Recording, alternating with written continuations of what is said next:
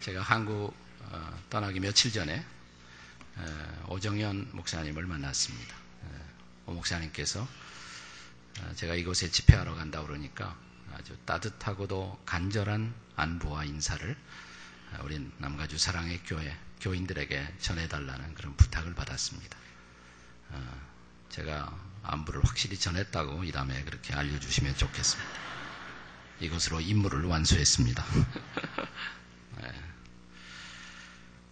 20년 전 남가주 사랑의 교회가 어, 탄생 예배를 드릴 때 어, 그때 제가 설교자였습니다.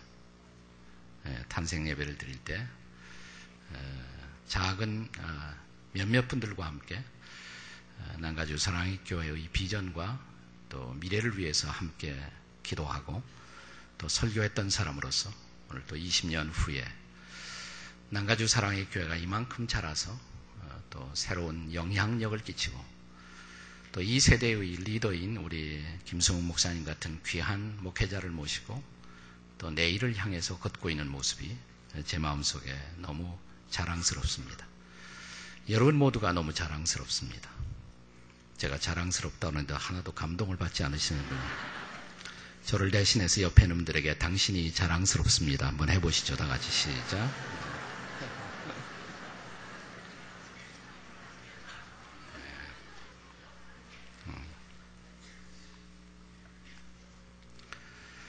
우리가 이태리의 롬을 방문하면 로마를 방문하면 반드시 빠지지 않는 방문 장소가 있습니다. 베드로 대성당입니다.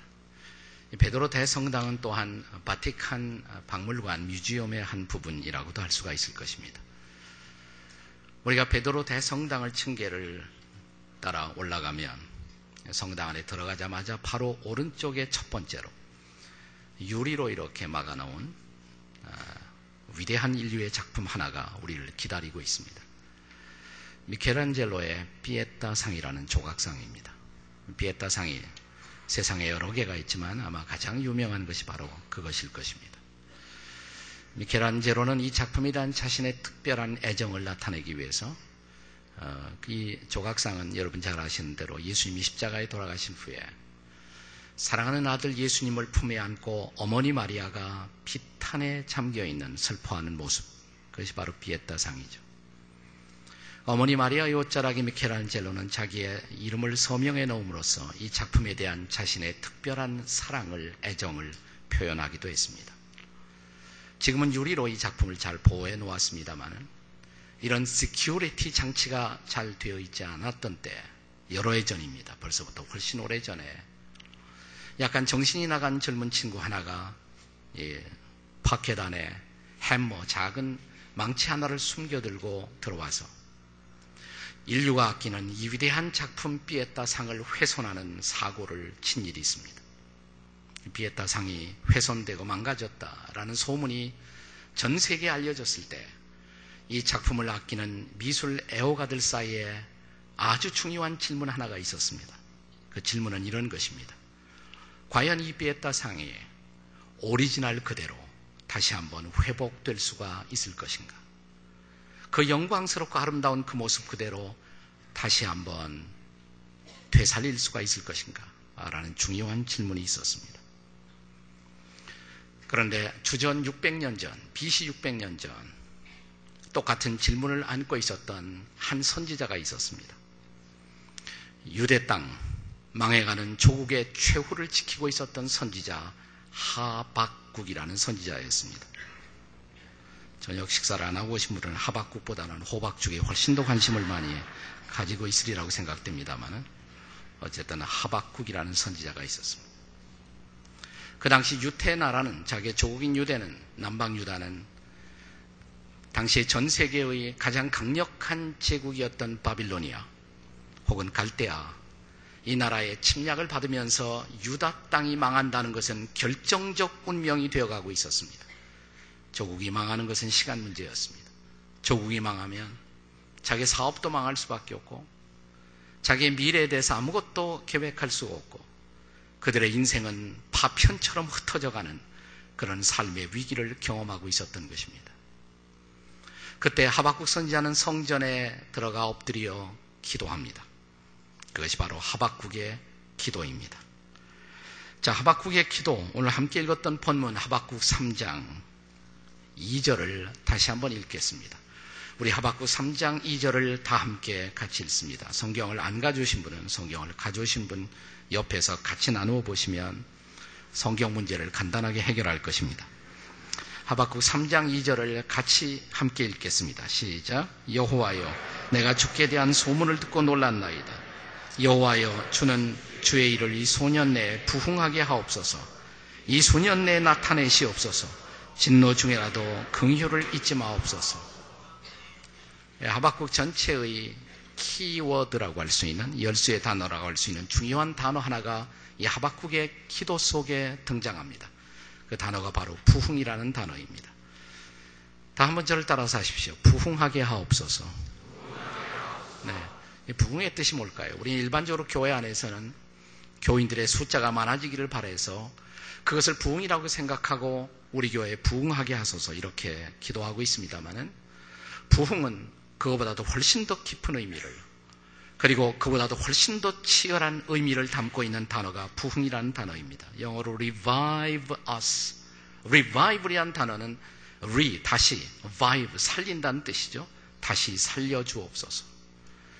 저는 부흥이라는 단어에 가장 근사한, 비슷한 우리 한국어 단어를 찾을 수가 있다면 그것이 회복이라고 생각합니다. 회복하게 하옵소서라는 말입니다. 회복하게 하옵소서. 하박국 선지자는 지금 나라가 망해가는 그리고 삶의 기초를 상실해 가고 있는 그리고 인생에 대한 미래의 꿈을 잃어가고 있었던 조국의 황원기에 그는 하나님 앞에 엎드려서 부흥을 위해서 기도합니다. 회복을 위해서 기도하고 있는 것입니다. 오늘 저녁 이 자리에 나온 여러분 가운데 비슷한 기도의 제목을 안고 이 자리에 오신 분들이 많을 것입니다. 내 삶의 꿈의 터전이 흔들리면서 사업이 흔들리면서 내 사업이 영광스러웠던 그때, 그때를 다시 한번 회복할 수가 있을 것인가? 미래를 향해서 아무것도 예측할 수 없는 삶의 방황과 흔들림을 경험하면서 과연 내 인생 꿈을 이룰 수가 있을 것인가? 미국 땅에 이민의 꿈을 안고 아메리칸 드림을 안고 찾아왔지만 꿈을 이루기는 커녕 내 삶이 형편없이 무너져가는 내 인생이 회파되는 삶의 비극을 경험하면서 과연 내 인생은 다시 한번 회복될 수가 있을 것인가? 가정이 무너지고 사업이 무너지고 나를 둘러싼 인간관계가 무너지고 혹은 우리들의 공동체가 흔들리면서 과연 우리에게 회복의 시간은 다시 올 수가 있을 것인가? 이것이 바로 하박국의 부흥을 위한 기도 혹은 회복을 위한 기도입니다. 묻습니다. 부흥이 필요하십니까? 회복이 필요하십니까? 여러분의 가정에 회복되기를 기도하십니까? 우리의 한국교회, 이 땅에 교회의 거룩한 부흥이 다시 한번 일어나기를 열망하십니까? 개인적으로 여러분의 인생의 꿈이 다시 한번 부흥되기를 기도하십니까? 그렇다면 구체적으로 우리는 무엇을 위해서 기도해야 할까요? 우리는 그 대답을 하박국의 기도에서 함께 찾고 싶어 하는 것입니다. 부흥을 원하신다면 진실로 부흥을 원하신다면 첫째로 저를 따라서 해주세요. 하나님의 긍휼이 여기심을 위해 기도하십시다. 옆에 있는 분들이 한번 해보시죠. 다 같이 시작. 하나님의 긍휼이 여기심을 위해 기도하십시다. 파트너를 짝을 바꿔서 이제 다른 사람하고 다 같이 부흥을 원하신다면 다 같이 첫째로 할 일 뭐예요? 시작. 또 한번 파트너를 바꿔서 이번에는 앞뒤로 한번 짝을 짓고 다 같이 부흥을 원하신다면 첫째로 할 일, 네.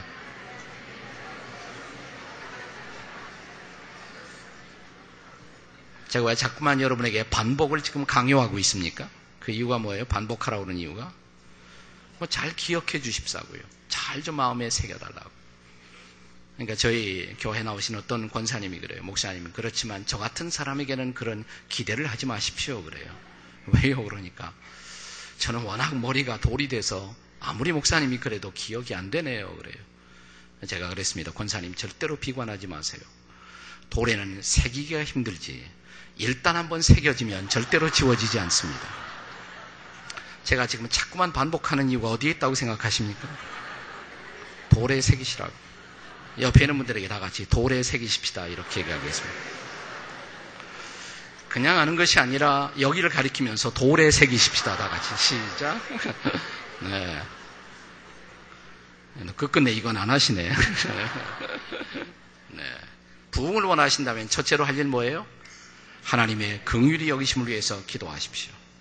여러분이 하박국 3장 2절의 마지막 부분을 잘 보시면 부흥하게 하옵소서 라는 기도에 이어지는 기도 속에서 하박국 선지자는 두 개의 매우 대조적인 단어를 사용합니다. 두 개의 대조적인 단어 어떤 단어일까요? 하나는 진노 또 하나는 긍휼이라는 단어입니다. 한번 따라서 하세요. 진노 중에라도 진노 중에라도 긍휼을 잊지 마옵소서. 지금 하박국 선지자는 어떤 배경 속에서 지금 이런 기도를 하고 있을까요? 다시 한번 하박국 1장으로 넘어가 보도록 하겠습니다. 하박국이 펼쳐지자마자 사실 하박국의 기도는 엄격하게 말하면 3장에서 시작되는 것이 아니라 1장부터 시작됩니다. 자, 1장 3절부터 우리 한번 읽어보겠습니다. 1장 3절 다 같이 읽겠습니다. 1장 3절 시작. 어찌하여 내게 죄악을 보게 하시고 폐역을 눈으로 보게 하시나이까 겁탈과 강포가 내 앞에 있고 변론과 분쟁이 일어났나이다. 자, 거의 하박국의 서두예요. 오프닝입니다. 자, 하박국의 서두를 만들고 있는 이 opening statement 가운데 1장 3절이 어떤 단어로 시작되고 있습니까? 무슨 단어로? 어찌하여라는 단어입니다. 어찌하여. 영어로 why라는 단어입니다. why. 어찌하여. 하나님 나로 이런 죄악을 보게 하시고 패역을 내 눈으로 보게 하십니까? 보지 못할 것을 내 눈으로 보게 하십니까? 이 처참한 꼴을 이 마음 아픈, 가슴 아픈, 억장이 무너지는 모습들을 하나님 어째서 내 눈으로 당신은 보게 하십니까? 이 단어는 1장을 통해서 계속적으로 반복됩니다. 1장 13절을 같이 읽겠습니다. 1장 13절 다 같이 읽겠습니다. 시작. 주께서는 눈이 정결하심으로 악을 참아보지 못하시며 폐역을 참아보지 못하시거늘 어찌하여 거짓된 자들을 방관하시며 악인이 자기보다 의로운 사람을 삼키는데도 잠잠하시나이까? 이 13절에도 어떤 단어가 나왔습니까? 중간에 나오잖아요. 이번엔 처음에 나오는 것이 아니라 13절 중간에 무슨 단어? 어찌하여. 이건 여러분의 실력과 전혀 상관이 없습니다. 시력만 있으면 보입니다. 어찌하여 라는 단어예요. 어찌하여. 악인이 자기보다 의로운 사람을 삼키는데도 잠잠하시나이까? 하나님, 우리 민족이 그렇게 하나님 앞에 대단한 민족이라고 말하지는 않겠습니다. 그러나 적어도 우리 민족은 하나님을 알고 하나님을 경외하는 의로운 민족이 아닙니까? 그런데 지금 우리 민족을 삼키고 있는 저 갈대아, 바벨로니아 제국은 하나님도 모르고 여호와도 모르는 민족입니다. 그 악인들에 의해서 우리 의인들이 짓밟히도록 하나님은 어째서 그대로 두고 보십니까? 얘기를 바꿀까요? 하나님, 나는 예수 믿고 그래도 하나님 믿고 사는 사람인데 우리 주변에 하나님 안 믿는 사람보다도 내 인생의 모습이 더 말이 아닙니다. 믿지 않는 사람들, 그래도 잘 나가는 사람도 많고, 그래도 인생을 힘있게 사는 사람들 많은데, 하나님, 나는 하나님 믿는데, 내가 이렇게 이런 수모와 부끄러움을 당하도록 하나님은 왜 그대로 두고 보십니까? 왜요, 하나님? Why, 하나님? 어째서? 나는 심각하게 말하는데 여기서 비웃네. 인생의 고통을 아직 몰라서 그래. 네. 주님의 이름으로 용서하겠습니다. 네. 14절을 계속 읽겠습니다. 1장 14절, 1장 14절 다 같이 읽습니다. 시작. 주께서 어찌하여 사람을 바다에 고기 같게 하시며 다스린 자 없는 벌레 같게 하시나요?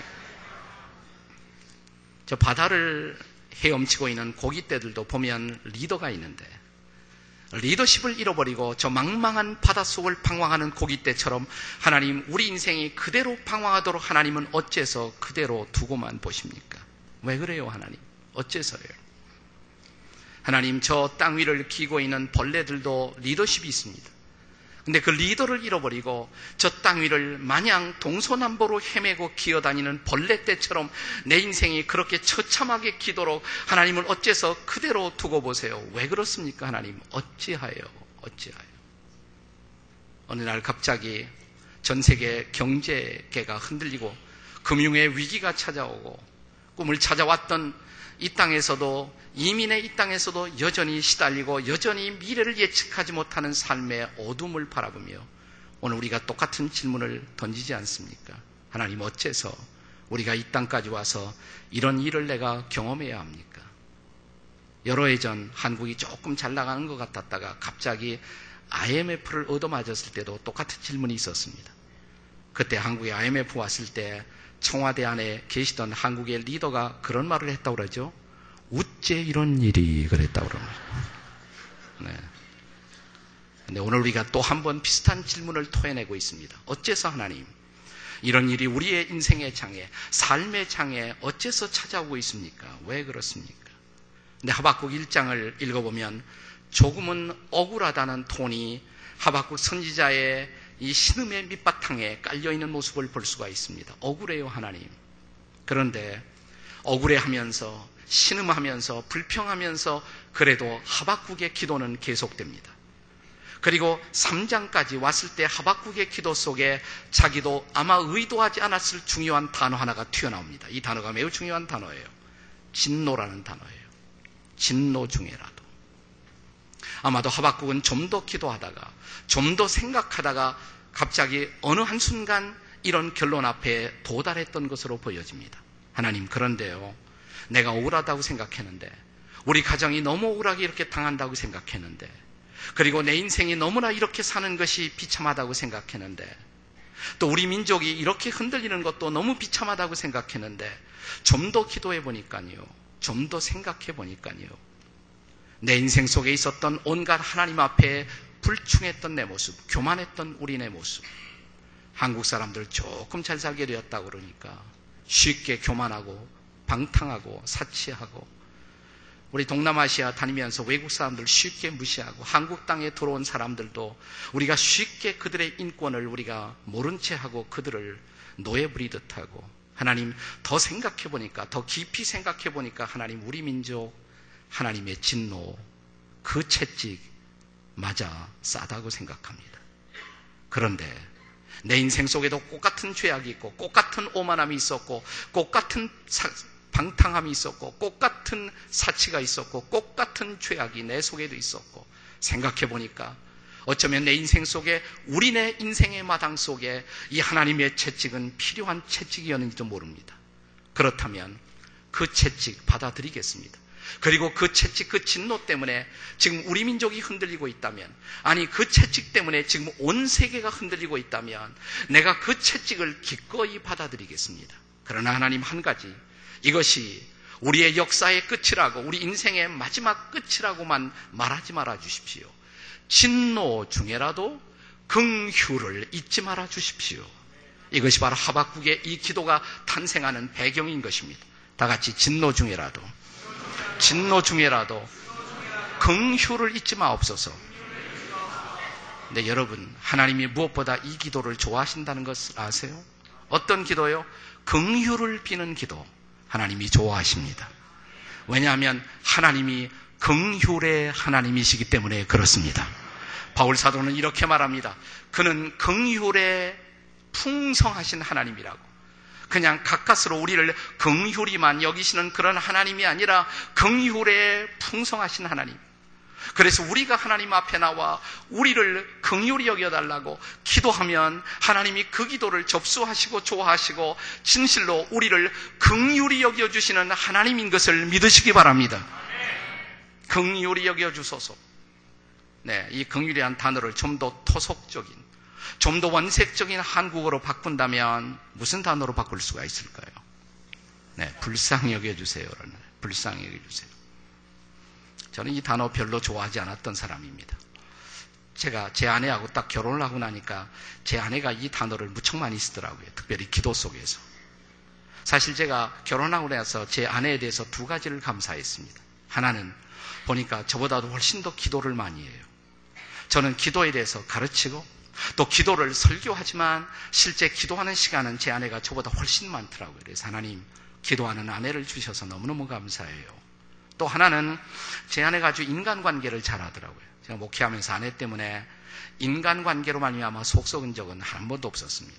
그래서 아, 참 인간관계를 잘하는 좋은 여자를 내게 선물로 주셨구나 이렇게 생각을 했습니다. 처음에 저는 제 아내는 싫은 사람이 아무도 없는 모양이다 이렇게 생각했습니다.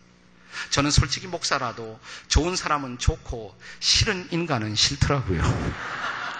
근데 제 아내는 마치 싫은 사람이 아무도 없는 것처럼 넉넉하게 잘 받아주더라고요. 그런데 조금 더 살아보니까 꼭 그렇지만은 않다라는 사실을 어느 날 냄새 맡기 시작했습니다. 제 아내가 기도할 때 유독이 그 단어가 많이 나와요. 불쌍히 여겨주세요. 저는 그것도 마음에 거슬려서 솔직히 이런 부탁을 했습니다. 여보, 사람 있을 때는 그 기도 낮추어 수 없어. 속으로 하던가. 왜요? 그래요.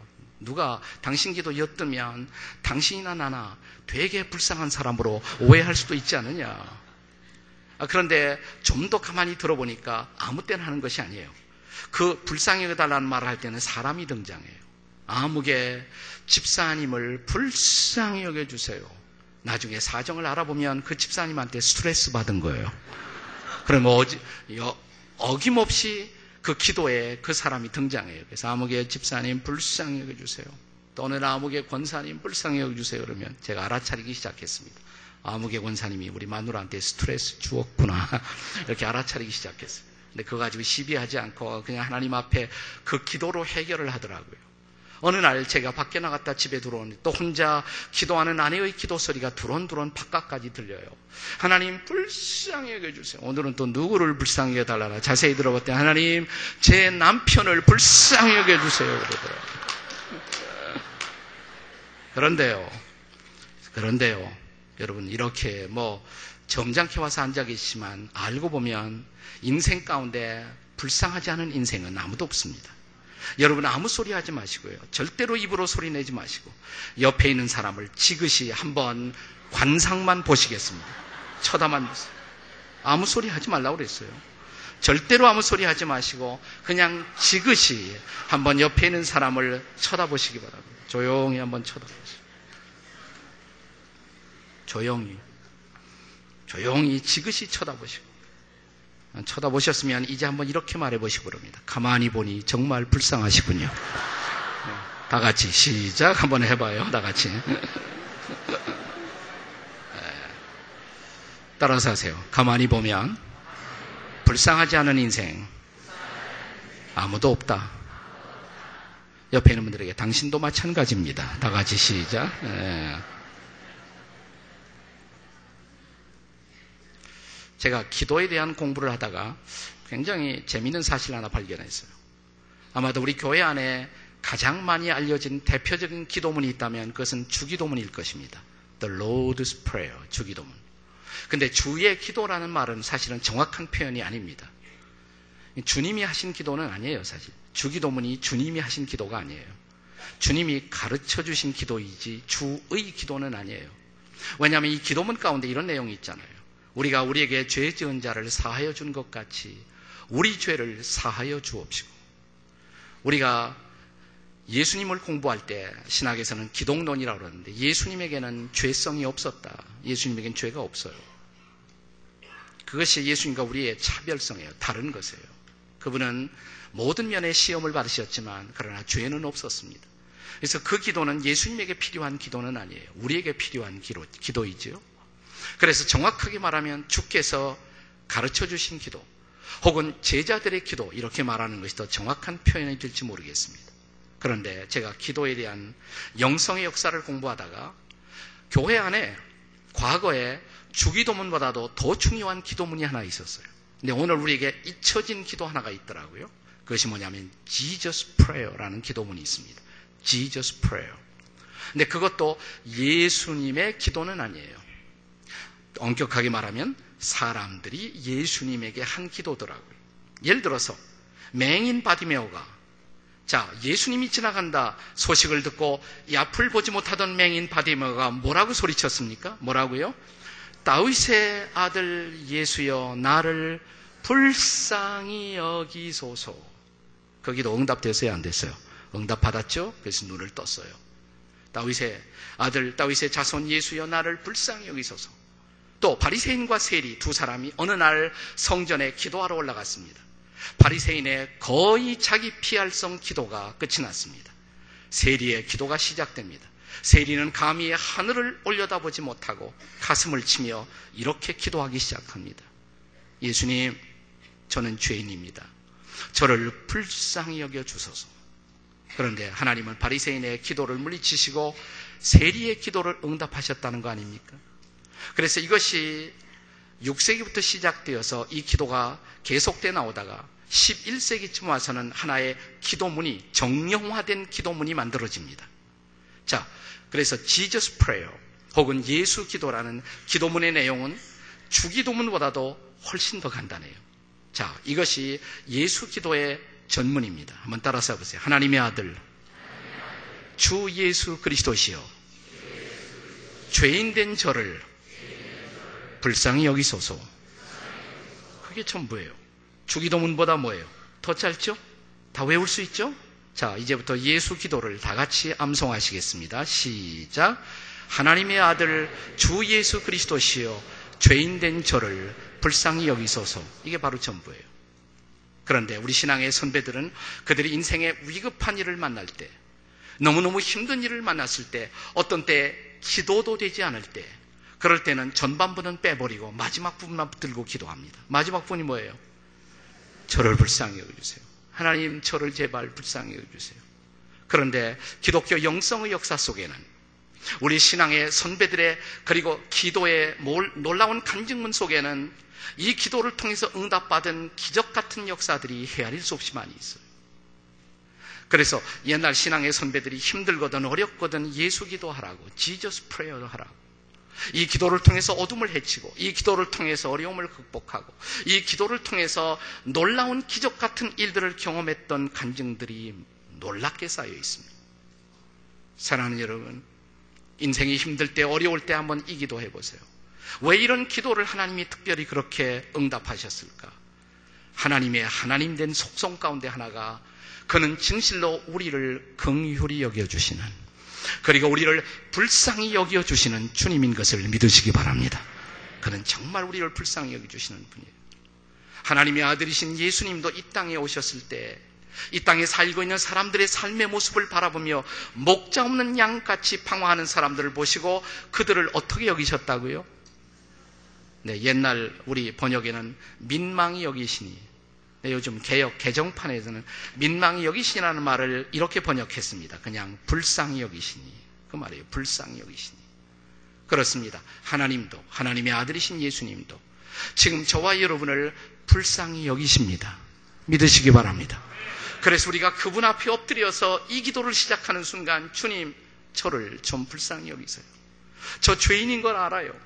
하나님 앞에 제가 잘못한 건 많은 인생인 줄 알아요. 하나님 더더욱 그래서 저에게는 주의 긍휼이 주님의 자비가 필요합니다. 저를 불쌍히 여기소서 여러분과 제가 주 앞에 엎드려 여호와의 긍휼을 그리고 하나님의 아들 예수님의 자비를 그분의 불쌍히 여기심을 구하는 그 순간 여러분 부흥은 시작될 것입니다. 회복은 시작될 것입니다. 놀라운 하나님의 기적은 시작되는 것입니다. 부흥을 위한 기도, 그것은 여호와의 긍휼 그리고 예수님의 긍휼을 비는 기도에서 시작되는 것을 믿으시기 바랍니다. 부흥을 원하세요? 여러분 가정에 부흥이 임하기를 기도하십니까? 여러분의 인생의 마당에 부흥이 임하기를 기도하십니까? 뭘 먼저 기도해야 돼요?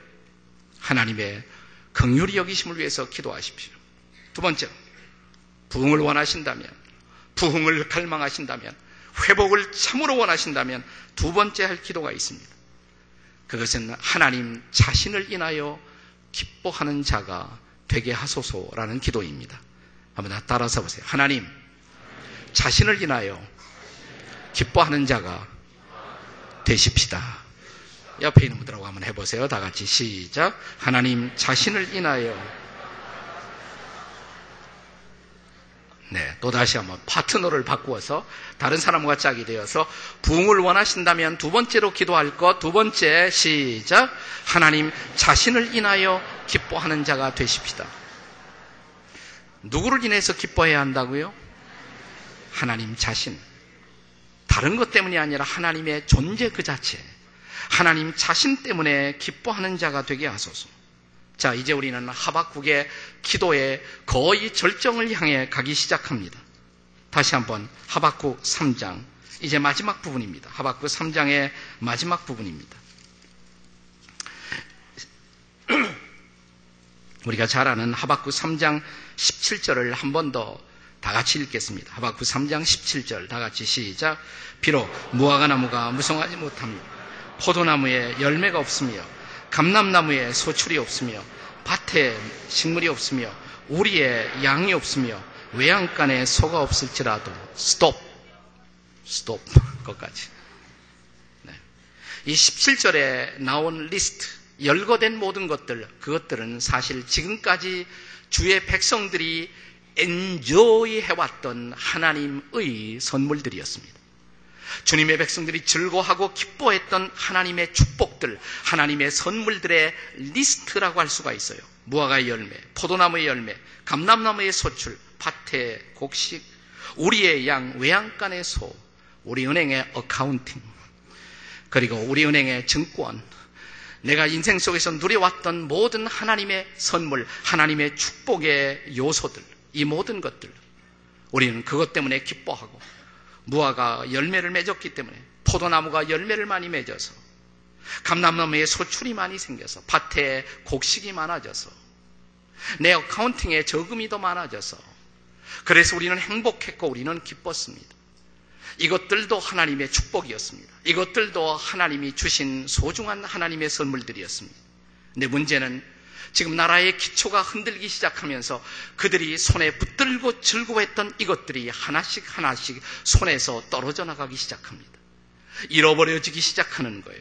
그런데 이 그들이 손에 쥐고 있던 하나님의 축복을 잃어버리기 시작하는 순간 하박국에서 우리가 기대하지 않았던 놀라운 하박국의 고백이 탄생했습니다.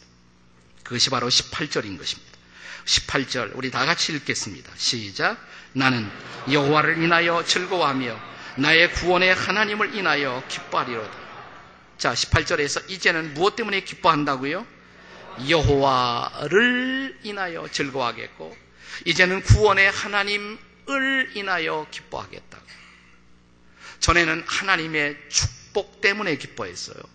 전에는 하나님의 선물들 때문에 기뻐했어요. 여러분, 선물이라는 것은 중요한 것이죠. 기프트, 선물. 그러나 선물이 중요하다면 선물을 주시는 분, giver. 기프트가 중요하다면 giver, 선물을 주시는 분은 얼마나 더 소중한 분입니까? 저는 사실 예수 믿고 싶어서 믿은 것이 아니라 배우고 싶어서 20대에 우리 선교사님들 따라다니다가 예수님을 믿는 계기가 되었습니다. 저는 선교사님에게 영어 배우러 가면서도 굳게 결심했습니다. 영어만 배운다. 예수는 절대로 믿지 않는다. 나는 선교사에게 결코 속지 않을 것이다. 단 영어만 따먹을 것이다. 이렇게 결심하고 영어 공부하러 갔어요. 근데 이 선교사님이 성경을 가지고 자꾸만 영어를 가르친단 말이에요. 성경 구절 다 영어로 외워가지고 오라고. 네. 그래서 그때는 한국 사람들이 영어도 많이 하지 않을 때인데 예수도 안 믿으면서 저는 성경 암송을 영어로 했습니다. John 1:12 As many as received him to them gave he power to become sons of God. 뜻도 하나도 모르고 외웠어요. 그냥. 네. 그러면서 나는 그냥 영어를 배울 뿐이다. 예수는 절대로 믿지 않는다. 그런데 어느 날 제가 성경의 한 구절을 보았을 때 그래 예수는 절대로 믿지 말아야 돼. 제가 예수를 믿지 말아야 할 이유를 저에게 확신시켜준 성경 구절 하나를 제가 만나게 되었습니다. 누가 보며 보았더니 이런 말씀이 있더라고요. 물은 내게 오는 자가 자기 부모나 처자나 형제나 자매나 및 자기 목숨까지 미워하지 아니하면 나의 제자가 되지 못하리라. 와우. 그래. 나는 절대로 예수 믿지 않을 거야. 나는 굳게 결심했습니다. 나는 그런 구절을 보고 고민도 하지 않고 예수를 믿은 분들이 지금도 신기하게 보입니다. 잘 들어보세요. 무슨 말씀인지. 무릇 내게 오는 자가 자기 부모나 처자나 형제나 자매나 및 자기 목숨까지 미워하지 아니하면 내 제자가 you cannot be my disciple. 너는 내 제자가 될 수가 없으리라. 그래, 어떻게 제자가 돼? 내가 어떻게 우리 부모를 미워해? 내가 어떻게 내 아내를 미워할 수 있단 말이야. 내가 어떻게 나의 형제, 자매들을 미워할 수가 있단 말이야. 어떻게 내가 하나밖에 없는 내 목숨을 미워할 수가 있단 말이야. 그러니까 예수는 절대로 믿을 바가 되지 못한다. 이렇게 생각했습니다. 그런데요. 그 구절이 잊어버려지지 않는 거예요. 머릿속에서 계속 떠오르는 거예요. 이 구절 때문에 예수를 믿지 않겠다고 일단 확인은 해놓았지만 그 구절이 계속 떠올라서 유령처럼 저를 헌팅하고 괴롭히기 시작했습니다. 그러다가 어느 날, 어느 날, 그날도 그 구절을 생각하고 있었는데 실로 신통한 생각이 하나 떠올랐습니다. 저는 지금 생각해봐도 그때 그 순간 제가 신통하지 않았나 이렇게 생각합니다. 이런 생각이 떠올랐어요. 그게 뭐냐면 거기 리스트에 나오는 부모, 처자, 형제, 자매, 내 목숨. 가만히 생각해 보니까 이것들은 내 인생에서 가장 소중한 것들이더라고요. 부모의 존재. 부모 없이는 내가 있을 수가 없잖아요. My wife, my husband. 내 남편, 내 아내 없이 인생을 어떻게 살겠어요? 내 형제와 자매. 그리고 하나밖에 없는 내 목숨. 가장 소중한 것들이더라고요. 그런데 갑자기 이런 생각이 나는 거예요. 이것이 너무너무 소중한 선물이어서 이것들은 너무 소중한 선물이어서 이 소중한 선물들을 주신 분은 이 선물보다도 더 소중하다는 그런 뜻이 아닐까? 라는 생각. 신통한 생각 아니에요? 저는 지금 아무리 생각해도 그때 성령님이 신통하도록 저를 도우셨다고 믿습니다. 아, 그런 뜻 같아. 이건 문자 그대로 미워하라는 뜻이 아니라 부모가 소중해? 그러면 부모보다 그 부모를 주신 하나님은 훨씬 더 중요한 분이야. 내 남편, 내 아내가 중요해? 그러면 그 아내를, 그 남편을 주신 하나님은 훨씬 더 중요한 분이야. 이런 뜻이 아니냐라는 생각이었어. 그리고 나니까 성경에 아주 이상했던 사건 하나가 이해되기 시작했습니다. 이런 사건 말입니다. 이것도 제가 성경을 처음 접하면서 너무 이상했던 사건이었어요. 아브라함과 이삭의 사건. 아브라함이 백살이 다 되어서 얻은 기적 같은 아들. 자, 불가능했던 시절 하나님 앞에 이 아들을 선물로 받고 아브라함은 얼마나 기뻤을까요? 아마 날마다 감사했을 거예요. 날마다 감사의 헌금을 바쳤을 것입니다. 아들 주셔서 감사합니다. 기적의 아들을 주시니 감사합니다. 약속의 아들을 주시니 감사합니다. 너무너무 기뻐하고 너무너무 감사했을 거예요. 그런데 계속 시간이 흘러가다가 이 아들 기르는 딸을 기르는 우리 자식 길러보면 자식 기르는 어떤 재미가 있잖아요. 그 재미 속에 슬슬 빠져들어가면서 어느 날 아브라함은 그 자식을 엔조이하기 시작하면서 그 자식을 주신 하나님을 잊어버리기 시작했던 어느 날 그때 하나님이 아브라함에게 다가오십니다. 그리고 성경은 그 대목에서 말하기를 하나님이 아브라함을 시험하시려고 테스트하시려고 하나님이 아브라함을 시험하시려고 이렇게 말씀하십니다. 네 아들 독자 이삭을 내게 바쳐. 아브라함이 얼마나 고민했을까요? 고민 정도였을까요? 괴민했겠죠, 괴민. 네. 그러다가 드디어 아브라함이 욥과 비슷한 결론에 도달했을 것입니다. 욥이 인생의 캄캄한 어둠, 그 고통의 밤중에 욥이 얻었던 놀라운 결론, 어떤 결론이었어요? 주신 자도 누구? 여호와. 그 다음에 취하시는 자도 여호와시니 여호와 하나님만이 찬송을 받으실지라. 주신 하나님이 달라고 그러면 드려야지 어떻게 해요? 하나님이 이 자식 내게 주셨는데 하나님이 가져가시겠다니 어떻게 할 수 없죠. 이를 악물고 아브라함은 이삭을 데리고 모리아의 높은 정상에 올라가 그 재단에 자기의 아들을 눕혀놓고 그리고 칼을 뽑았습니다. 그 순간 이제 하나님이 급해지었습니다. 아브라함아 스탑 손대지 마. 그 아들에게 손대지 마라. 내가 원하는 것은 사실은 그 아들이 아니야. 내가 원하는 것은 너야. I want you, you. 내 인생 속에, 너의 인생 속에 아직 나라는 존재, 여호와의 존재, 하나님의 존재가 가장 중요한 존재인지 나는 그것을 너에게서 직접 확인받고 싶어 했던 것이야. 내 인생 속에서 내 아들이 중요하니, 내 아들을 주신 내가 더 중요하니, 나는 그것을 확인하고 싶었을 따름이야. 이제 확인 끝났어. 너는 시험 패스했어. 그 사건이더라고요. 제가 어느 날 그것을 실감 있게 이해할 수 있었던 순간이 있었습니다. 아들이 둘인데요. 아들 둘을 길러보면 둘째 아들에게 야곱과 비슷한 증상이 나타납니다. 심리학자들은 그것을 제이콥 신드롬 이렇게 말합니다. 야곱 신드롬. 예. 아들을 둘 길러보신 사람만 제 말이 무슨 뜻인지 이해합니다. 이 둘째로 태어난 첫째가 되지 못한 서러움 때문에 자기도 모르게 그 첫째를 추월하고 싶어서 오버 액션도 잘하고 부모에게 둘째가 딸이도 더 붙이고 거짓말도 살짝 하고 목적을 위해서 수단과 방법을 가리지 않고 야곱처럼 아들 둘 가진 사람들 동의하십니까? 안 동의하십니까? 아멘 나왔어. 우리 둘째도 그래요. 둘째가 좀 액션이 더 커요. 큰애, 큰애보다 훨씬 더 액션이 커요. 제가 어디 바깥에 나가면 항상 둘째가 쫓아나와요. 아빠 어디가 확인도 하고, 아빠 선물 가져와. 오래전에 제가 영국에 집회를 위해서 가게 되었는데, 그때 제가 미국 살 때예요. 둘째가 쫓아나오더라고. 때리 어디가 어디가 그래서 나 영국 간다. 그래 그럼 아빠 영국 병정 사갖고 와 그래. 브리티시 솔저 사갖고 오라고 선물로. 영국 병정이 어떻게 생겼냐니까 아빠 있잖아. 까만 모자, 빨간 옷, 총 들고 딱 서 있잖아. 어디서 본 것 같아요. 그래서 오케이 그랬어요. 그리고 영국으로 날라갔습니다. 첫째 날 그냥 지나가는데 둘째 날, 셋째 날쯤 되기 시작하니까 걱정이 되기 시작해요. 아들하고 약속을 지켜야 되는데 영국 병정 이걸 어디서 사나? 제가 묵고 있던 호텔 아래층에 거기에 선물 가게가 있어 들어갔습니다. 브리티 솔저라는 토이가 있느냐고 물어보니까 하, 옛날에 좀 있었는데 그런 거 지금은 없대요. 얼마나 실망이 되는지. 어디 가서 사나? 그렇다고 내 아들하고 약속 지키기 위해서 영국 병정을 사고 싶은데 목사님 선물 가게로 안내해 주십시오. 이렇게 말하자니 쪽팔리는 것 같고. 네. 아, 근데 고민이 고민이 되는 거예요. 갑자기 생각이 하나 들어요. 나중에 는 마지막 날 저녁 집회하러 이렇게 나와 앉아 있는데 그때도 영국 병정 생각이 나는 거예요. 나와 세상은 간곳 없고 영국 병정의 환상만 가득하도다. 예. 어디가 사지? 근데 가만히 이런 생각이 들어요. 그래. 마지막 날 비행장에 가면 거기에 항상 그 선물 가게가 있으니까 기프트샵에 가면 혹시 있을지 모르겠다. 마지막 소망을 거기에 두고. 이제 다시 공항으로 나왔을 때 저를 마중 나온 사람들이 가방을 맡기고 잠깐만 하고 화장실로 튀어들어갔다가 얼른 나와서 혼자서 기프트샵으로 달려갔습니다. 영국 병정 있느냐고. 그러니까 없대요. 또.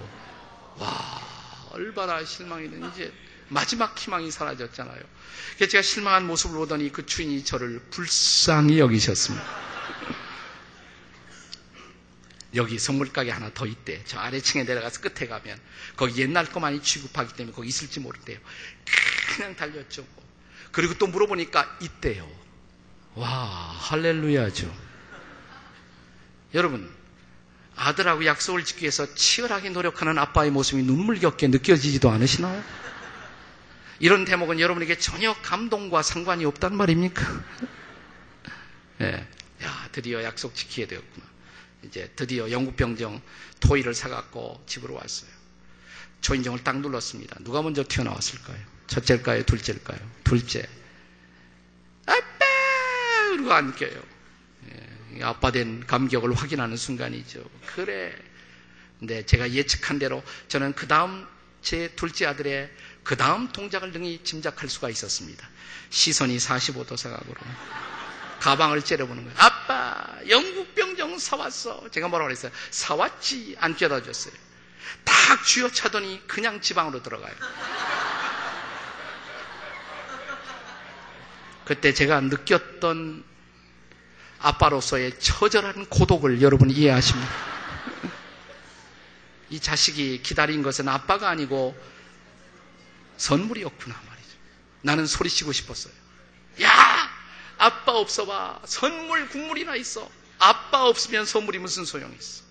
라고 소리치려고 하다가 갑자기 생각이 났어요. 나도 그런 거 아닌가. 하나님 앞에 내가 하나님의 은사를 구하고 하나님의 축복을 구하고 하나님의 선물을 구하지만 선물만 따먹고 하나님을 잊어버리는 존재는 아닌지. 여러분, 우리가 추구하고 있는 하나님의 선물, 때로 내가 그 선물을 손에 놓고 선물에 빠져서 하나님이 보이지 않는다면 우리가 소중히 여기는 선물조차도 우상이 될 수가 있다는 걸 아십니까? 우상. 우상의 정의는 하나님과 나 사이에 끼어드는 모든 것, 그것 때문에 하나님이 보이지 않아요. 그것 때문에 하나님 앞에 나오는 일에 방해가 되는 일체의 이것이 바로 우상이 될 수가 있다는 사실입니다. 내 부모, 처자, 형제, 자매도 우상이 될 수가 있어요. 내 인생의 꿈조차도 우상이 될 수가 있다는 걸 아십니다. 만약 그 꿈을 가능하게 하는 하나님을 내가 망각하고 있다면, 그리고 하나님이 내 인생의 priority가 되지 못하고 있다면, 그 하나님이 내 인생의 진정한 포커스가 되지 못하고 있다면 말입니다. 그런데 사랑하는 여러분, 놀라운 사실은 이스라엘 백성들이 주의 백성들이 그들이 손에 쥐고 즐거워하던 하나님의 축복을 잃어버리는 순간 정신이 났습니다. 그때 정신이 났습니다. 그래, 내가 조금 손해 보고 있지만, 내가 조금 잃어버리고 있지만 가만히 생각해 보니까 하나님은 아직도 나와 함께 하세요. 그래, 내가 손해 보고 은행에서 좀 증권 투자한 것도 내가 손해 보고 잃어버리고 있는 것 같지만 그러나 하나님이 나와 함께 하신다면 그 하나님만 정말로 나와 함께 하신다면 나는 아무것도 잃어버린 사람이 아니다. 드디어 이 결론 앞에 도달하는 것입니다. 여러분, 우리가 무엇을 손에 잡은 것 같지만, 무엇을 손에 쥔 것 같지만, 우리가 무엇을 성취한 것 같지만, 그러나 하나님을 잃어버렸다면 여러분은 모든 것을 잃어버린 사람인 것을 아시기 바랍니다.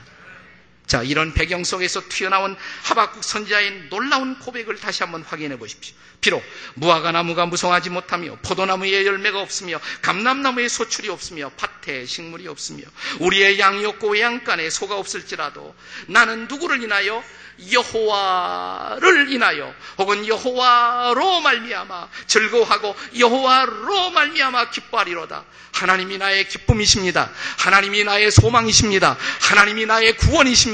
하나님이 나의 모든 것이 되십니다. God is everything. 하나님이 나의 주가 되십니다.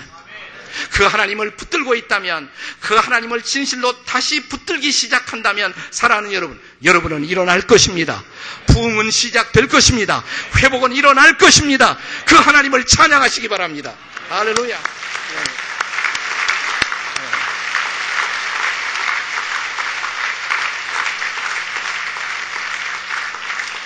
부흥을 원하세요? 부흥을 갈망하십니까?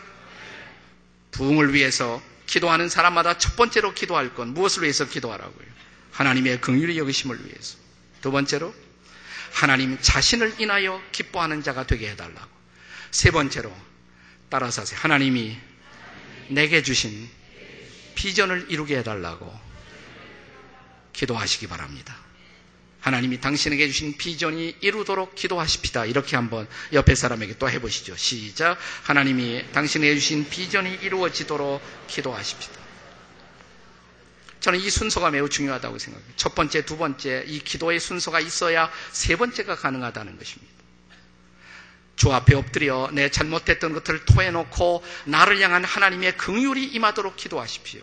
그리고 하나님을 붙드십시오. 하나님의 존재 그 자체와를 굳건히 붙드십시오. 그리고 그 다음에 하나님이 내게 주신 비전의 회복을 위하여 기도하시겠습니까? 마지막 절입니다.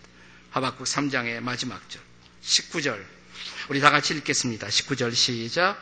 주 여호와는 나의 힘이시라 나의 발을 사슴과 같게 하사 나를 나의 높은 곳으로 다니게 하시리로다.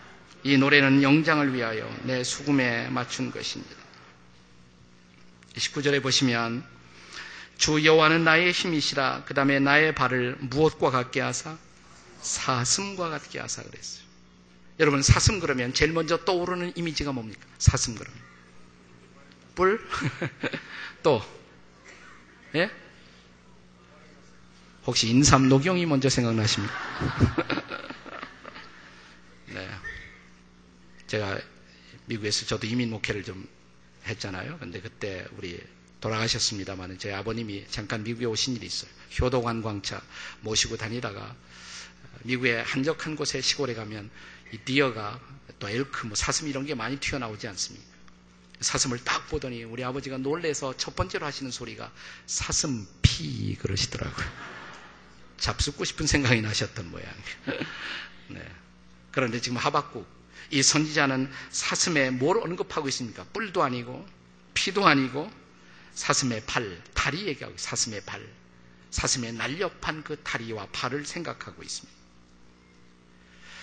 한 구약학자는 하박국 1장 1장을 골짜기다 이렇게 말합니다. 골짜기. 하박국 1장은 골짜기에서 시작됩니다.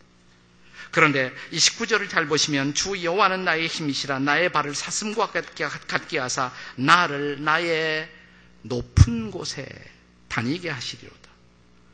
그러니까 이 하박국의 문헌학적인 구조가 뭐냐면 골짜기에서 저 높은 곳으로 골짜기에서부터 저 높은 곳으로 자 이제 사슴의 이미지를 생각해 보십시오. 골짜기에서 어느 날 사슴 한 마리가 자기를 위협하고 있는 위협스러운 환경을 의식합니다. 그리고 사슴이 신음소리를 토해내기 시작합니다. 어찌하여 나에게 이런 일이 생겼습니까? 어째서 내게 이런 일이 찾아왔습니까? 어째서 내가 인생에서 이런 일을 당해야만 합니까? 어째서? 이게 1장이란 말이죠. 하박국 1장에. 그런데 이렇게 쫓기던 사슴이 어느 한순간 그의 날렵한 팔, 날렵한 다리를 통해서 튀기 시작합니다. 그러더니 어느 한순간 사슴이 저 높은 언덕에 서서 조금 전까지 자기를 위협하던 골짜기를 유유자적하게 굽어보고 있는 사슴의 멋진 자태 그 이미지를 연상해 보십시오. 그리고 다시 한번 이 마지막 구절을 읽어 보십시오. 주 여호와는 나의 힘이시라 나의 발을 사슴과 같게 하사 나를 나의 높은 곳 나를 나의 가장 높은 곳에 다시 한번 다니게 하소서. 이제 그 높은 것은 단순히 자기의 욕망이나 자기의 인생에 자기의 그 이루지 못한 꿈을 실현하는 그저 단순히 그런 높은 곳이 아닙니다. 19절의 주어는 여전히 하나님이십니다. 주 여호와는 나의 힘이시라. 하나님이 나의 힘이시고 하나님이 나의 인도자라면 내 발을 사슴과 같게 하사 다시 한번 나로 하여금 하나님이 나를 위해서 준비한 저 높은 곳에 나를 세워주시고 그 높은 곳에 다시 한번 다니도록 도와 주시옵소서. 여기 하박국 선자가 마지막 순간에 다시 한번 자기 인생의 비전, 하나님이 주신 비전, God given vision, 하나님이 주신 비전을 바라보고 있는 그 모습을 바라다 보시기 바랍니다. 제가 아주 어린 시절에 보았던 영화 가운데 제목도 잊어버리고 배우도 다 잊어버렸는데 영화의 한 장면만 스냅 사진처럼 남아있는 장면이 있습니다. 불란서 영화인 것은 기억이 나는데 그 불란서 젊은이들이 나치와 더불어 어, 레지스탕스 저항 운동을 하면서 자기들의 거사 쿠데타 계획이 사전에 폭로가 되었습니다. 그러자 이 쿠데타를 모의했던 청년들이 모였을 때 그 중에 캡틴 리더격인 한 사람이 이렇게 말합니다. 동지 여러분 끝났소. 모든 것은 끝났소. 자폭해 버립시다. 그때 한 청년이 튀어나오더니 이렇게 소리치는 장면을 저는 잊어버릴 수가 없습니다. 아니요. 아니요. 아무것도 끝나지 않았소. 그러나 우리가 꿈을 버리는 날 모든 것은 끝날 것이요. 우리가 꿈을 버리면 모든 것은 끝날 것입니다. 여러분의 꿈이 무엇입니까? 1940년대 뉴질랜드의 젊은이 하나가 이 세상에서 가장 높은 산봉우리에 등정을 하면서 그 산봉우리 정복을 위한 도전을 시작했습니다. 거의 정상에 가까이 도달했습니다. 에베레스트 정상 정복에 거의 가까이 도달했을 그 무렵 갑자기 악천후가 일어나면서 그의 정상 정복의 노력은 실패했습니다. 그가 내려오면서 그는 다시 한번 자기의 방향을 틀고 에베레스트의 정상을 쏘아보면서 그는 이런 말을 토해내기 시작했습니다. 산이여, you remember, 너 기억해라. 너는 그대로 있지만 나는 자라날 것이다. 내 기술도 내 경험도 자랄 것이다. 내 장비도 자랄 것이다. 나는 돌아온다. 그리고 나는 기, 기어이 내 위에 다시 설 것이다. 정확하게 10년 후 그는 인류 역사사상 처음으로 에베레스트 정상 정복에 성공합니다. Sir 에드문트 힐러리 경의 스토리입니다. 저는 하나님께서 우리 각자를 위한 인생의 정상을 높은 곳을 준비하셨다고 믿습니다. 내가 도달해야 할 정상과 여러분이 도달해야 할 정상은 같을 필요가 없어요. 다 달라요. 하나님은 저마다, 각 인생마다, 그리고 각 공동체마다, 각 교회마다, 그리고 한 사람 한 사람마다 독특한 정상을 준비하십니다. 인생의 높은 곳을 준비하시고 우리 속에 그 높은 곳을 향한 소망을 주시고 패션을 주시고 우리로 그곳으로 가도록 촉구하십니다. 나는 여러분이 하나님의 긍휼, 하나님의 자비 속에 그 정상을 향한 도전의 꿈을 잃어버리지 않으시기를 주의 이름으로 축원합니다. 그러나 많은 경우 하나님께서는 저와 여러분을 그 정상에 세워주기 전에 우리를 낮출 대로 낮추세요. 그 경험을 하지 않은 사람이 없습니다. 우리가 진실로 높은 곳에 세워질 자격이 있는 자가 되기 위하여 성경이 말하는 높은 곳 그러면 우리의 세속적인 욕심을 투영시켜 우리가 출세하고 잘 먹고 잘 사는 정상만 생각할지 몰라요. 제가 높은 곳이라는 단어를 매달려 스타디를 해본 적이 있습니다. 특별히 시편에 나타난 높은 곳이라는 단어는 한결같이 하나님과의 올바른 관계 속에서 실현되는 비전. 여호와 하나님을 경배하고 여호와 하나님을 찬양하고 하나님의 영광이 내 인생 속에 임하는 그 높은 곳. 내 인생이 하나님 앞에 온전히 드려지고 바쳐지고 하나님이 나를 자유롭게 쓰시며 그리고 하나님의 놀라운 주권이 실현되는 그 높은 곳.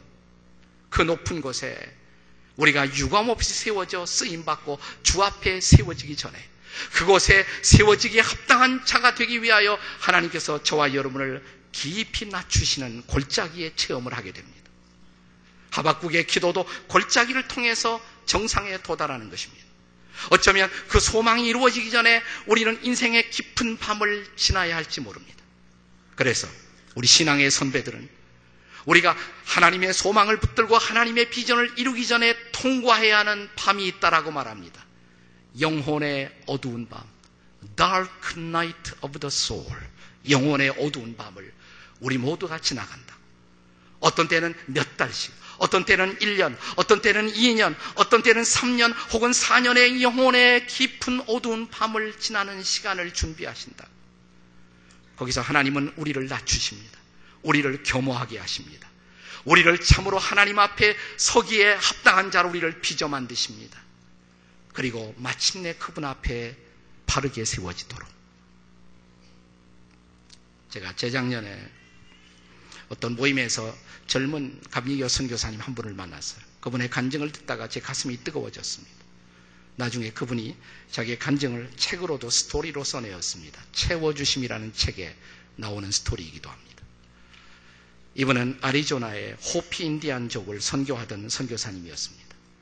선임 선교사님이 순교하고 떠나간 후에 젊은 선교사님으로 부임했을 때 그의 마음속에 야망이 있었습니다.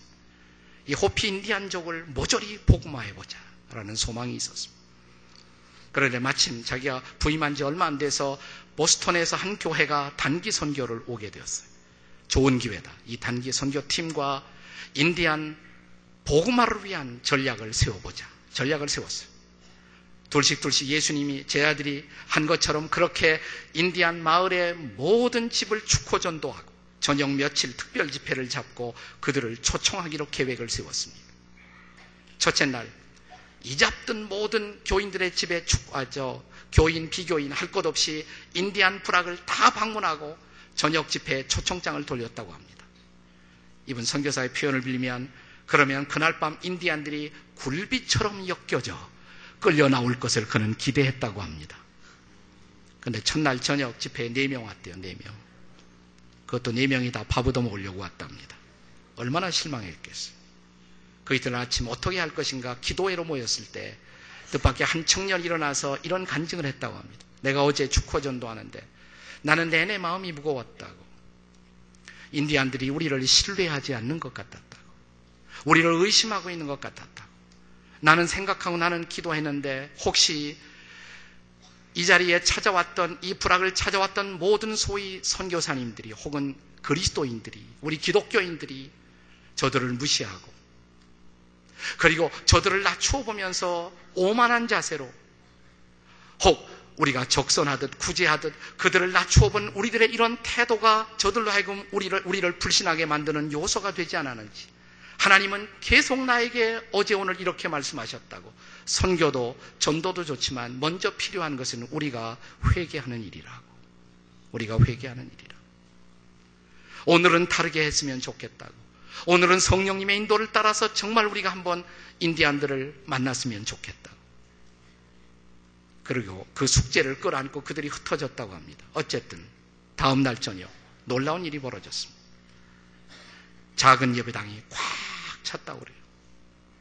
그리고 그날 집회는 바로 그 간증을 했던 그 청년의 간증으로 시작되었다고 합니다. 그가 그 예배당을 꽉 채운 인디안들 앞에 무릎을 꿇은 채 이렇게 고백하는 간증으로 그날 저녁 집회가 시작되었다고 합니다. 여러분, 우리는 전도라 왔지만 하나님은 저의 마음 속에서 제가 여러분보다 조금도 낫지 못하다는 사실을 발견했습니다. 여러분처럼 저도 죄를 범했고, 여러분처럼 저도 거짓말을 했고, 아니, 여러분보다 훨씬 더 저는 더 악한 사람이었을지 모릅니다. 그런데도 무슨 내가 대단한 인간인 것처럼 여러분들에게 무엇을 나눠주려고 제 마음속은 오만했고 저는 여러분들을 무시했습니다. 저를 용서해 주십시오. 그리고 저의 선배들을 저보다 앞서왔던 그리스도인들을 용서해 주십시오.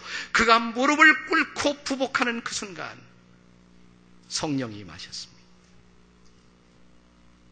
여기저기서 인디안들이 부들부들 떨기 시작합니다. 한 사람 한 사람씩 거꾸로 엎드려지면서 통회하는 거룩한 자복이 일어나기 시작했습니다. 작은 부흥이, 작은 빛나는 부흥이 그날 밤 인디안 불악에 임했습니다.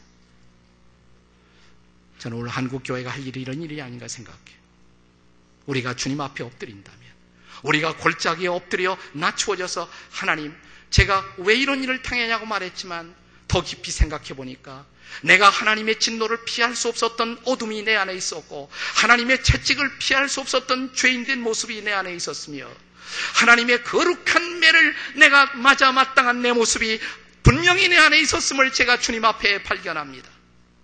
우리가 만약 이렇게 엎드리기 시작한다면 저는 믿습니다. 이 골짜기가 부흥의 새로운 골짜기가 될 것을 믿습니다. 우리는 일어설 것입니다. 우리는 새로운 부흥을 경험할 것입니다. 저는 오늘 이 메시지의 화두를 시작을 저 베드로 성당 안에 있는 비에타 상이라는 조각상의 이야기로 시작했습니다. 궁금하지 않으세요? 그 비에타 상이 어떻게 되는지. 지금 여러분이 로마 대성당, 베드로 대성당을 방문해 보면 비에타 상은 조금도 훼손된 흔적 없이 완벽한 모습으로 복구되어 우리를 기다리고 있습니다. 복구는 이렇게 이루어졌습니다. 이 복구를 위한 예술가들의 팀이 만들어졌습니다. 그런데 이 팀이 만들어졌을 때 그 중에 한 사람이 재미있는 제안을 했다고 합니다. 너무 복구를 서두르지 마자. 충분히 시간을 갖자. 그들은 이런 합의 앞에 도달했다고 합니다. 우리가 매일 와서 하루 한 차례씩 깨어지고 부서진 삐에따상, 그 옆에는 오리지널 그림을 세워놓고 깨어진 삐에따 오리지널 모습을 매일 한 번씩 보고 가자. 그리고 우리의 마음속에 먼저 이 완벽한 삐에따상의 모습이 회복될 때까지 그리고 이 깨어진 모습을 어떻게 복구할 것인가라는 설계와 그림이 우리 마음에 충분히 이루어질 때까지 기다리자. 합의가 되었습니다. 그렇게 한 달이 지나간 어느 날, 그 중에 한 사람 이렇게 말했다고 합니다. 서로 쳐다보면서. 이제 우리 준비되지 않았어. Aren't we ready? 그리고 복구는 아주 짧은 시간 안에 이루어졌다고 합니다. 사랑하는 여러분, 오늘 내 안에 깨어진 하나님의 형상을 보시지 않습니까? 빛나고 거룩한 하나님의 형상대로 지음받았지만 우리는 깨어진 파편처럼 흩어진 모습처럼 우리는 깨어진 그 모습을 안고 슬퍼하고 있습니다. 아니 이런 모습을 보고 슬퍼하고 지켜보던 한 분이 계셨습니다. 하나님의 아들이신 예수님. 그는 깨어진 하나님의 형상을 안고 쓰러져 방황하는 우리를 보고 불쌍히 여기셨습니다. 오랫동안 그분은 우리를 바라보셨습니다. 그리고 십자가를 지시기 전날 밤 게세만의 동산에 들어가 기도하던 예수님의 얼굴 위에서는 땀방울이 변하여 핏방울이 되어 흐르기 시작합니다. 그리고 한순간 그는 갑자기 기도 속에 얼굴을 들고 이렇게 말합니다. 아버지 하나님, 저 준비되었습니다. 나의 희생으로 내가 사랑하는 사람들이 거룩한 당신의 형상을 다시 회복하고 하나님 앞에 설 수가 있다면 저를 매다십시오. 할 수 있거든 이 잔을 내게 옮기시옵소서. 그러나 내 뜻대로 마옵시고 아버지의 뜻대로 하옵소서. 그가 십자가에 우리의 죄, 우리의 허물, 내 안에 있는 거룩한 하나님의 형상을 스스로 파손하고 깨뜨렸던 우리의 죄와 허물을 짊어지고 십자가에서 자신의 목숨을 달기로 작정한 그 순간, 거룩한 피를 흘리기로 작정한 바로 그 순간, 그리고 십자가에 골고다의 언덕에 떨어질 그 핏방울을 이미 게세만의 동산에서 떨어뜨리기 시작한 그 순간, 사랑하는 여러분, 그 피 흘림의 자리가 바로 저와 여러분이 다시 일어서서 그 예수님을 붙들고 내 안에 거룩한 하나님의 형상을 회복하며 하나님 앞에 쓰임 받는 인생을 향한 놀라운 회복이 시작된 그 자리인 것을 아십니까? 회복을 원하십니까? 부흥을 원하십니까? 그렇다면 골고다에 피 흘린 그 자리, 그분이 거룩한 피를 쏟으신 그 핏자국 앞에 당신의 무릎을 꿇지 않으시겠습니까? 그리고 오늘 밤 이렇게 말할 수가 있습니까? 주님, 저에게 회복이 필요합니다. 주님, 저에게 부흥이 필요합니다. 옛날 기독교 역사 속에 스피리추얼 어웨이크닝, 영적 각성이 일어나기 전에 언제나 거기에는 이렇게 기도하는 사람들이 있었습니다. 뭐냐면 하나님 저 부흥 없으면 죽어요. 부흥을 보고 싶습니다. 나에게 부흥을 보게 해 주십시오. 이 시대의 부흥을 보게 해 주십시오. 주님, 부흥을 주세요. Revive me. Revive us. 부흥을 주세요. 기도하시겠습니다. 다 같이 머리 숙여 기도하시겠습니다.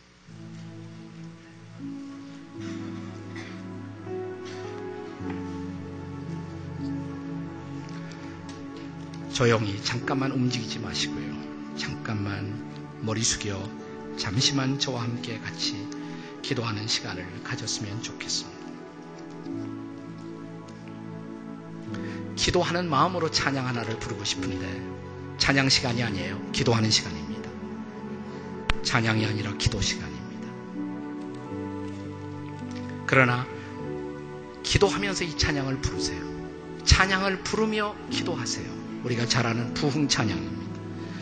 이 땅의 황무함을 벗어서 하늘의 하나님 긍휼을 베푸시는 주여 우리의 죄악 용서하소서 이 땅 고쳐주소서 이제 우리 모두 하나 되어 이 땅에 무너진 기초를 다시 쌓을 때 우리의 우상들을 태우신 성령의 불 임하소서. 부흥의 불길 타오르게 하소서. 진리의 말씀 이 땅 새롭게 하소서. 은혜의 강물 흐르게 하소서. 성령의 바람 이제 불어와 나를 살려 주옵소서. 이 찬양을 기도로 주님 앞에 드리기 앞서서 여러분 가운데 목사님 저 회복되지 못하면 죽어요. 저 부흥을 맛보지 못하면 저 죽어요. 제 인생 너무 힘들어요. 나 오늘 밤 부흥을 맛보고 싶어요. 오늘 밤 회복이 내게 필요해요. 이런 사람들만 벌떡 일어서시기 바랍니다. 부흥이 필요한 사람, 회복이 필요한 사람, 내 인생 속에 하나님의 거룩한 타치가 필요하다고 느끼는 사람들 벌떡 일어나 이제 우리의 기도를 찬양으로 드리겠습니다. 기도로 찬양을 드립니다. 다 같이.